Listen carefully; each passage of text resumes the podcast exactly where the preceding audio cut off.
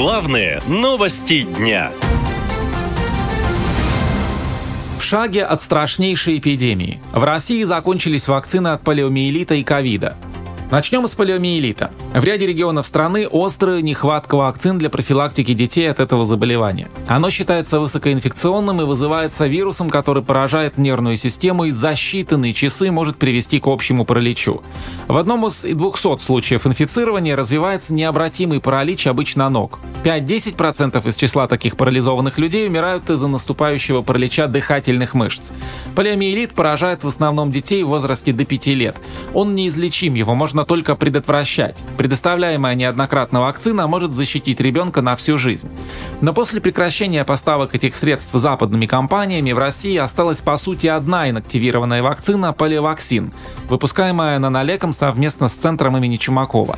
Но производителю не сразу удалось заключить контракты на этот препарат из-за особенностей законодательства по госзакупкам. В Минздраве, впрочем, утверждают, что весь необходимый объем вакцин закуплен и поставляется в срок. Как заявил министр здравоохранения здравоохранения Михаил Мурашко в ведомстве за запасами лекарств внимательно следят. Есть достаточное количество лекарственных препаратов на складах и в медицинских организациях. По льготным категориям граждан сегодня сформированы запасы лекарственных препаратов более чем на 8 и 12 месяцев по разным категориям. По ряду препаратов э, у нас заключены договора уже и двух, и трехлетние есть. Сегодня все стабилизировалось, и экономическая ситуация позволяет нам посмотреть на обеспечение лекарственными препаратами с оптимизмом. Врачи и пациенты такого оптимизма министры не разделяют. Они жалуются, что вакцин действительно не хватает, в том числе и от коронавируса. Ранее сообщалось, что в Москве закончились все основные вакцины от ковида. При этом медики констатируют, что коронавирус резко вернулся в Россию. Как следствие, больных становится все больше, растет и количество госпитализированных. На этом фоне в столице уже развернули резервный ковидный госпиталь, а в Доме правительства вернули обязательный масочный режим. Резкое увеличение заболеваемости отмечено сразу в 7 70 субъектах страны. Число заболевших растет с небывалой скоростью.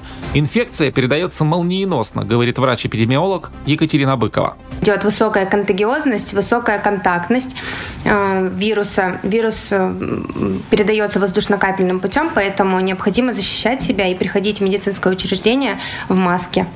По словам эпидемиологов, сейчас города захватывает новый штамм коронавируса – пирола. Это гибрид ковида. Врачи напоминают, что от этих вирусов умирают. А еще они вызывают серьезные осложнения на сердце и могут привести к энцефалиту, то есть к воспалению головного мозга.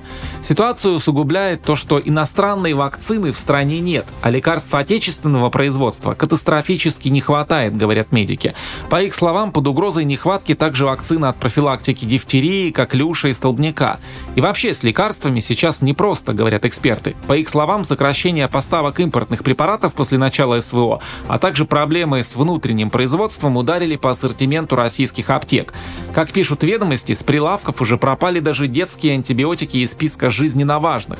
Нехватка необходимых препаратов повысила популярность лекарственного туризма. Россияне, которые не могут найти нужные препараты в аптеках, ездят за ними за рубеж – в Турцию, Индию и Грузию. Но при этом цены препаратов вырастают в разы. Однако других вариантов нет. Многие фармацевтические компании не поставляют свою продукцию в Россию из-за санкций, говорит президент Лиги защиты пациентов Александр Саверский. Те же пациенты, которые пожаловались, они сказали, а вот у нас там препарат для щитовидной железы, Значит, вот на рынке есть там только альтроксин и утирокс, они нас не устраивают, нам нужны другие препараты, препараты выбора, вот, а, с которыми нам хорошо, мы к ним привыкли а, и у нас нет побочки, эффект хороший.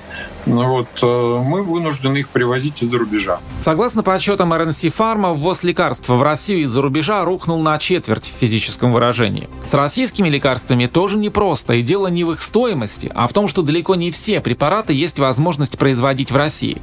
Как следствие, в аптеках дефицит, особенно в больших городах. Поэтому россиянам приходится либо запасаться медикаментами впрок, либо покупать их в других странах, несмотря на то, что это обходится гораздо дороже. Наша лента. Коротко и ясно.